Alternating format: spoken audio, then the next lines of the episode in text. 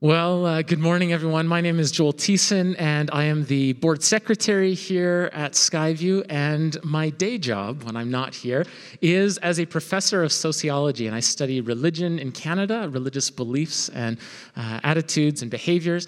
And this morning, uh, Pastor Stu invited myself with Pastor Ryan and Pastor Jen uh, for a conversation to talk about uh, COVID uh, church community and you and I. Uh, you know, one of the central questions I constantly see in my research and things that we're talking about here at, at Skyview is uh, why church? Why should we gather together? How should we think about this theologically, scripturally, and so forth? And so we're going to have a conversation. Before we do that, we thought we'd have a little bit of fun with all of us gathered here, and if you're watching us at home. Uh, so, what I'd like you to do is, I'd like you to take your cell phone out uh, with you. You can do this at home as well. Everyone here in the uh, congregation can do this as well. And I want you to go to a website called menti.com, M E N T I.com.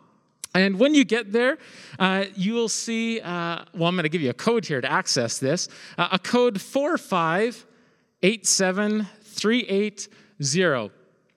And you'll punch in that code, and it will allow you to look at the question before us. We're going to look at three questions. We're going to share some data as well.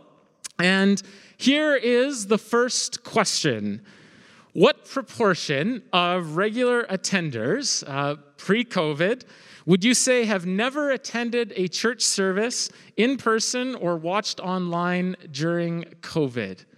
Okay? So I'm going to give you a minute to answer this question. And you can do this online from home or here in the service. The code again is 4587380. And you'll see this, you should see it anyways, at the top of your screen. So we'll give you a second here to fill in your responses, and then I'll give us the right answer. We'll have a few of these to give us a bit of an orientation. Now, I'm a sociologist. We're always thinking about uh, how do our perceptions align with reality? How does what we think the answer is uh, shape how we actually behave? And so this is one of the reasons I'm going to give us the answer. So uh, the largest response from those here, and the answers are still coming in, uh, 16 to 30%, you would say. Uh, almost half of you say that uh, we fit within this range. I'll give another 10 seconds or so as you're filling that out, and then I will share the answer. All right, we also have a quarter who think about 46 to 60% never uh, attend either in person or online. All right, here's the data. This comes from some research in the US. We have very little data in Canada on this. A 20% of regular attenders have never attended a service during COVID, either in person or watching a service online. Uh, about one third of regular attenders have attended an in person service during COVID, and 72% have watched at least one service online during COVID. All right? All right, let's go to question number two. We'll change to the next slide. What proportion of non churchgoers pre COVID, those who would never attend church, would you say have watched a service online during COVID? So we'll click to the next slide and give you an opportunity to answer that question. Just going through a slight technical glitch. Just give us a second here. You should see it on your screen already. No, that's the end. That's the end of this live show. All right. So sad. We'll. Uh, I'll, I'll give you, are you able to fill it out online still? Can you still see the responses? No, you can't see anything on there. All right, well, I'm going to give you some data then, share with how the answers have actually unfolded. All right, 17% of non attenders pre COVID have watched a service online during COVID. Uh, this is important because a lot of people assume that as soon as you go online, that everyone's kind of watching online, even non-church attenders. And the reality is, this is not necessarily the norm. Uh, it is there for some, but uh, this is not commonly uh, a regular practice, shall we say, among non-churchgoers pre-COVID. All right, one final question. Any love for the final question? Nope, that's it. All right. Uh, well, here's what the question was going to be. What would you say is the greatest pressure point that pastors confront during COVID? I'm going to read you five answers. You can give some thought. Uh, if you're here with us in person, you can raise your hand. Okay, I'll read the five options, and then we'll uh, I'll go back through and give you a chance to vote. Okay, first option: uh, complaints, conflict, or unity on how to uh, respond to COVID. Okay, that's one response. Uh, second, pastoral care from a distance. Third, concern whether attenders will return. Fourth, church finances. And fifth, personally exhausted, stressed, or isolated. Those are your five answers. I'm going to read through them again. Now, as I read them, those of you who are here in person, I want you to raise your hand if you would say this is the number one pressure point that pastors confront during COVID. All right, first option uh, maintaining unity, conflict, and complaints during COVID. Show of hands if you would say this is like the lead pressure point. Okay, we have a couple here. All right, option number two pastoral care from a distance. Show of hands if you think that is. Okay, we have a few more hands showing up here. Third, concern whether attendees will return. Show of hands. Okay, a few more hands, the most hands we've seen so far. Fourth, church finances. Show of hands, we have a couple of hands there. All right, and fifth, personally exhausted, stressed, or isolated. All right, the most hands have come up here. All right, friends, this is why we have sociologists, because we look at perceptions and we look at the reality. Here it is far and away the number one pressure point that pastors confront during COVID is maintaining unity, conflict, and complaints within a congregation. Uh, almost 30% of pastors indicate this is the number one stress they confront. Number two, pastoral care from a distance. About 17% indicate that this is one of the greatest strains they confront. Third, personally exhausted, stressed, or isolated, 12%. Number four, church finances at 8%. And number five, concern whether attenders will return at 6%. So, some fun facts, if you will, grounded in some larger survey data out of the United States. Uh, but we've used this as an entrance point to begin thinking about this question why church? Why gather? What is the value, whether we gather in person whether we gather at the same time uh, online at 10.30 every sunday morning or whether we are watching services over the course of the week? This is the question that anchors us. Uh, what we thought before we launch into our actual conversation here uh, is we've asked pastor stu to uh, lead us in scripture and help us to think and frame scripturally um, some of the value and benefit for gathering together so pastor stu i'm going to invite you to uh, open our time in scripture this morning, the scripture that I'm reading is from Acts chapter 2, from verse 42 through to 47.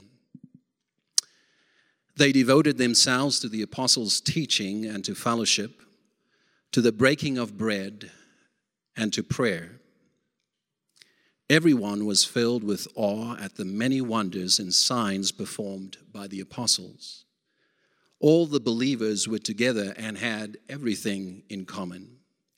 They sold property and possessions to give to anyone who had need. And every day they continued to meet together in the temple courts. They broke bread in their homes and ate together with glad and sincere hearts, praising God and enjoying the favor of all the people. And the Lord added to their number daily those who were being saved. This is the word of the Lord.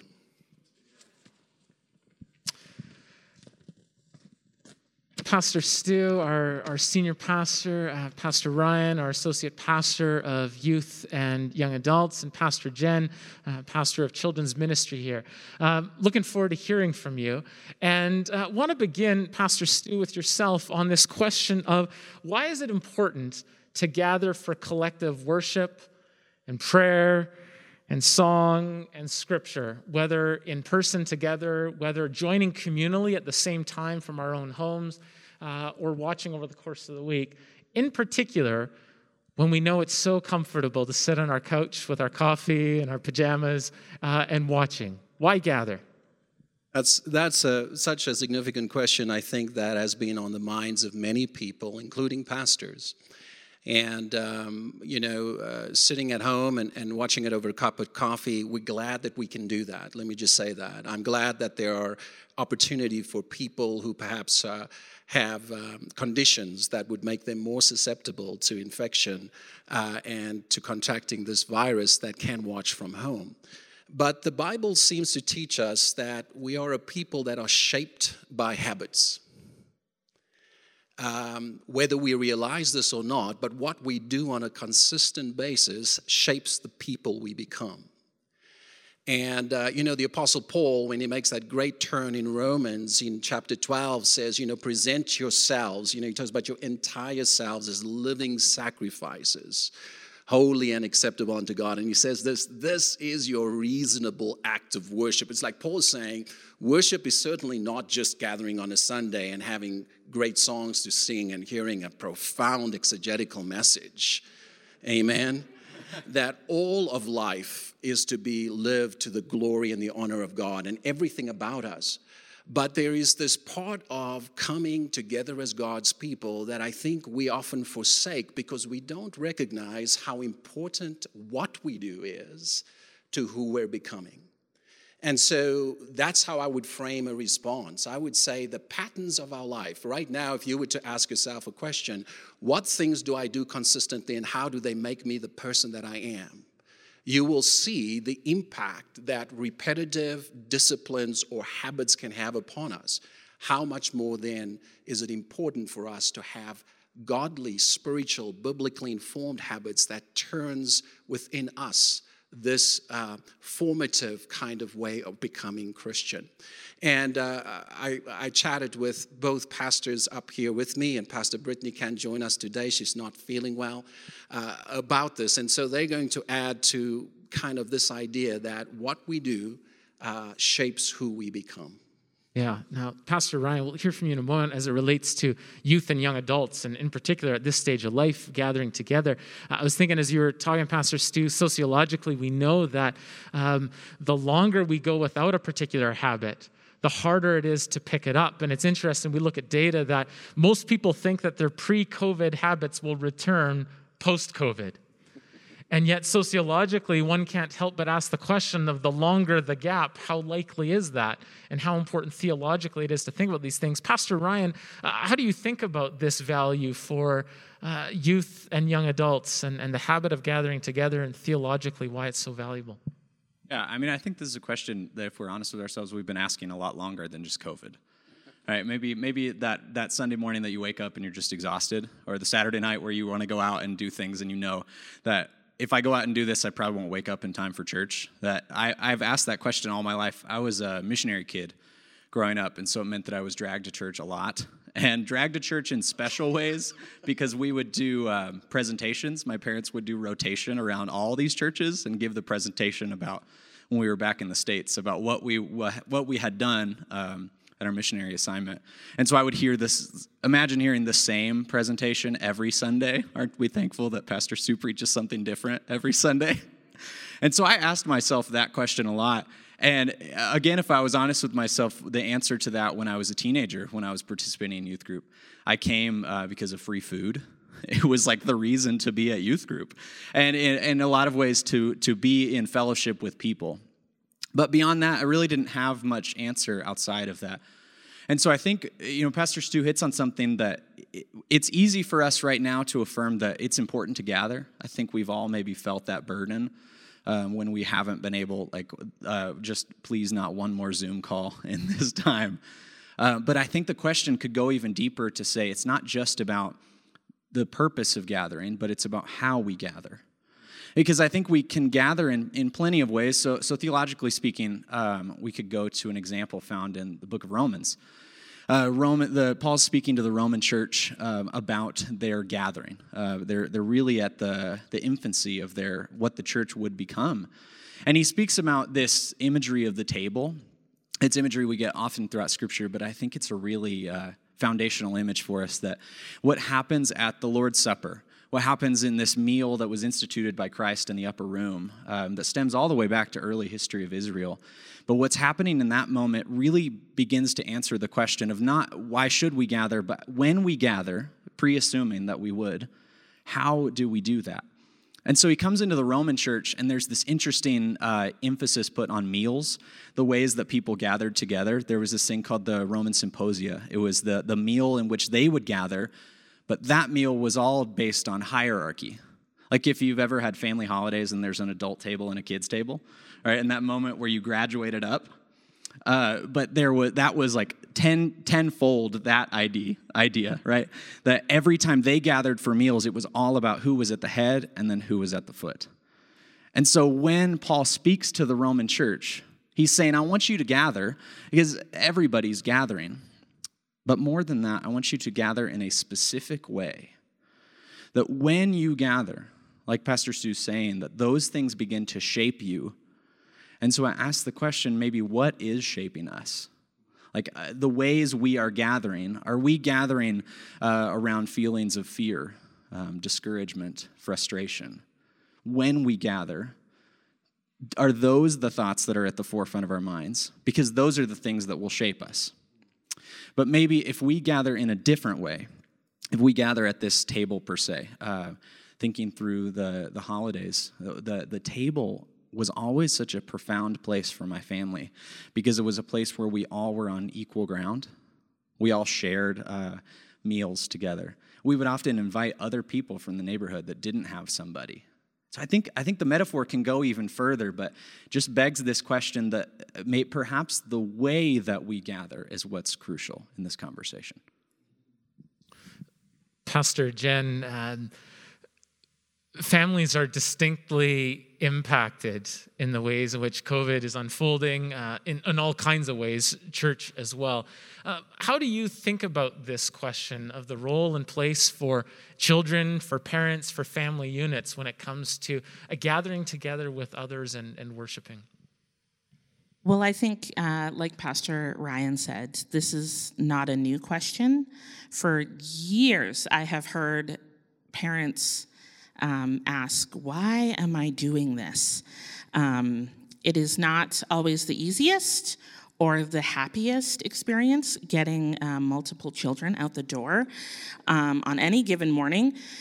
But um, when you have that sort of um, frenzy or um, stress, and then you're expected to, okay, now we're going to worship, um, there can be a a real hard time getting on board. Um, and so, but I think there's a couple of things. I think one, you as parents and us as um, other adults in the church are modeling um, the priority that we're setting for spiritual formation. We're called um, to do that in community.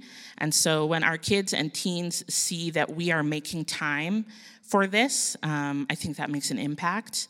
I think like many other things uh, we try to model, we're not always going to get it right. Um, but that doesn't mean we kind of wash our hands of it.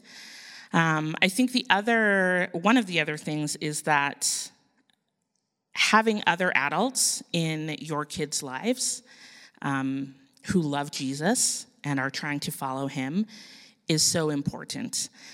Um, other adults and other people can speak into kids' life in a different way than parents. They listen um, differently than they do to their parents. It's a different sort of relationship. I know when I was a kid, the adults who who paid attention to me and showed me that I was valuable were just i was like you are the best person ever um, and so it's valuable for the kids to see that and to see other adults and for all of that modeling, but it's also important the value added for us, for families and kids to be a present and heard and seen part of our community is um, it's just such a value added. If you've ever had a um, grade one student pray for you, or you've heard a teenager explain the character of God to a group of preschoolers. Um, those moments are such a blessing to me and such a blessing to any of us who get to experience that kind of community. That's great. Uh, we know as we look at different research studies, that the family is the single greatest influencer over a child's faith development. It's not the church, it is secondary to what happens within the home among parents uh, and how that is modeled and instructed and demonstrated when it comes to religious beliefs and practices. And uh, along with that, then, are other adult mentors and influencers in and through the church. And so, uh, our church here at Skyview, obviously, we take this important take this very importantly as uh, a value for helping to uh, train children in the ways of the Lord, seeing this as a value added thing, but importantly, partnering with parents as uh, a really important atmosphere for these things. Um, a second question I want to ask, and we'll start with you, Pastor Jen. Then uh, there's a lot of talk about COVID posing challenges for churches, uh, but it also opens up new opportunities. And it creates ways and, and space, I would say, that uh, perhaps we may not have encountered uh, pre COVID. Uh, in what ways would you say? Uh, this period of time in society and in our church's life has strengthened who and what we are becoming at Skyview. And what do you think is necessary as we kind of grow into some of these newer realities? Well, I think um, for Skyview, for so long, um, and this was something that we were starting, we have been wrestling since we moved into the building, but for so long, everything kind of revolved around Sunday morning. And that's what church looked like, that's what church meant. Um, but I think it has opened up such an amazing opportunity for us to think outside of those um, strict boundaries. And what does it mean to build community, to sustain community, um, to reach out when you are not seeing someone in person. There's definitely challenges with that. Um, it can be harder to um, stay connected to maybe people that you are kind of you're relying on that Sunday touch point to kind of check in with them. Um, but I think of over these past months, the different opportunities that children's ministry has had to just um, fellowship and have like a picnic in the park.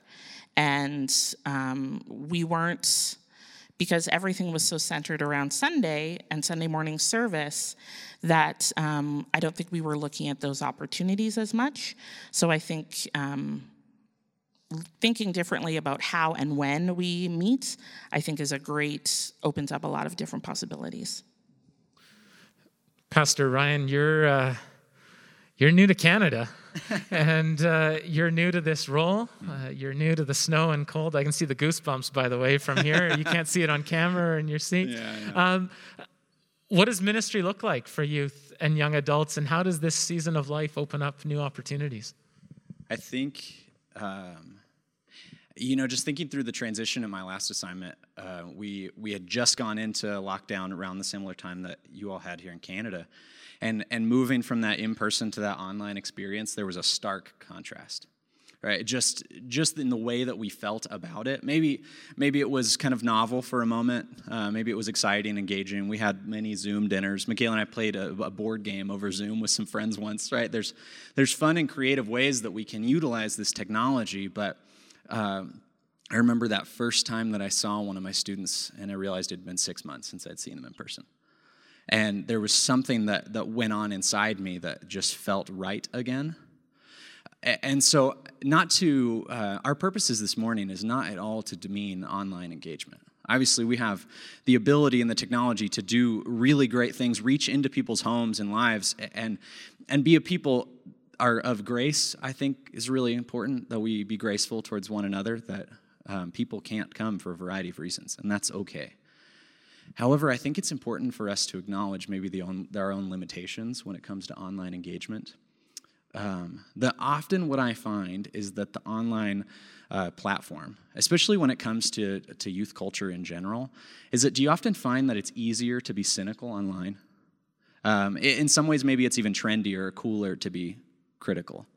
Like what gets the most shares or posts or likes online is the things that are often critiquing something else. I mean, it doesn't really even matter if it's informed or not. It doesn't have to be well informed or well articulated to be popular, it just has to be negative. And so I've found, even in my own online engagement, that the more enjoyable thing to do is to track the drama of the comments section and just kind of watch it all unfold. And it's been in moments like that where I've had to pause and ask myself, how am I, how am I actually gathering in this moment? Kind of to go back to that uh, example of the, the Roman church, is that perhaps the way that I'm engaging with people, um, majority of it online at the moment, am I just rebuilding up a hierarchy that the church is actually called to strip away? And so I think these are all questions that are crucial for us to ask in this time that um, wherever we are gathering, it becomes really important to us, like I said earlier, to ask how we are doing that. And sometimes the systems that we engage in um, can make it really easy for us to forget who we are called to be. And so I, I, I say that as, as a, uh, a piece of encouragement and reminder for all of us that um, oftentimes the people that we are called to be, oftentimes the, the, the kind of church that we are invited to be, uh, will not always be the easiest format. It'll not always be the, uh, the most intuitive or the most um, culturally appropriate at times.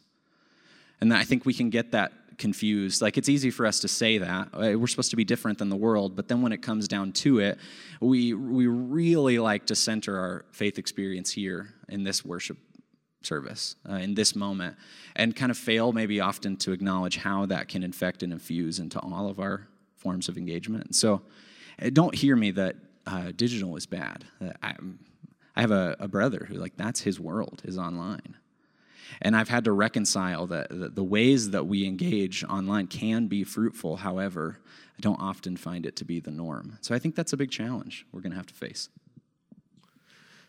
Pastor Stu, how is this season of ministry and life opening up new opportunities? And how should we be thinking ahead as a congregation in this season and, and looking forward?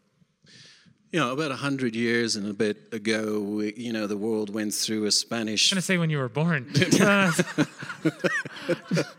that is not appropriate. Pastor Stu. That is not appropriate.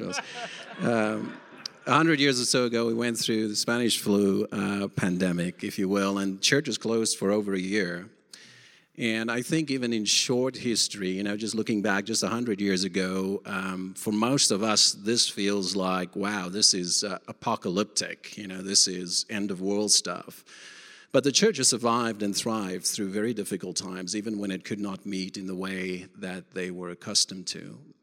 Um, I think I would answer your question specifically by saying I think this season teaches us something about Christian spirituality that is very important that there are deserts, that there are barren times. Um, in the West, we've made our spirituality about, you know, always gaining momentum and feeling like we're in control. But this pandemic has reminded us of our humanity. Uh, it has made us aware of our mortality. Um, I also think that uh, we value life more when we are brought to confront the reality of our own limitations.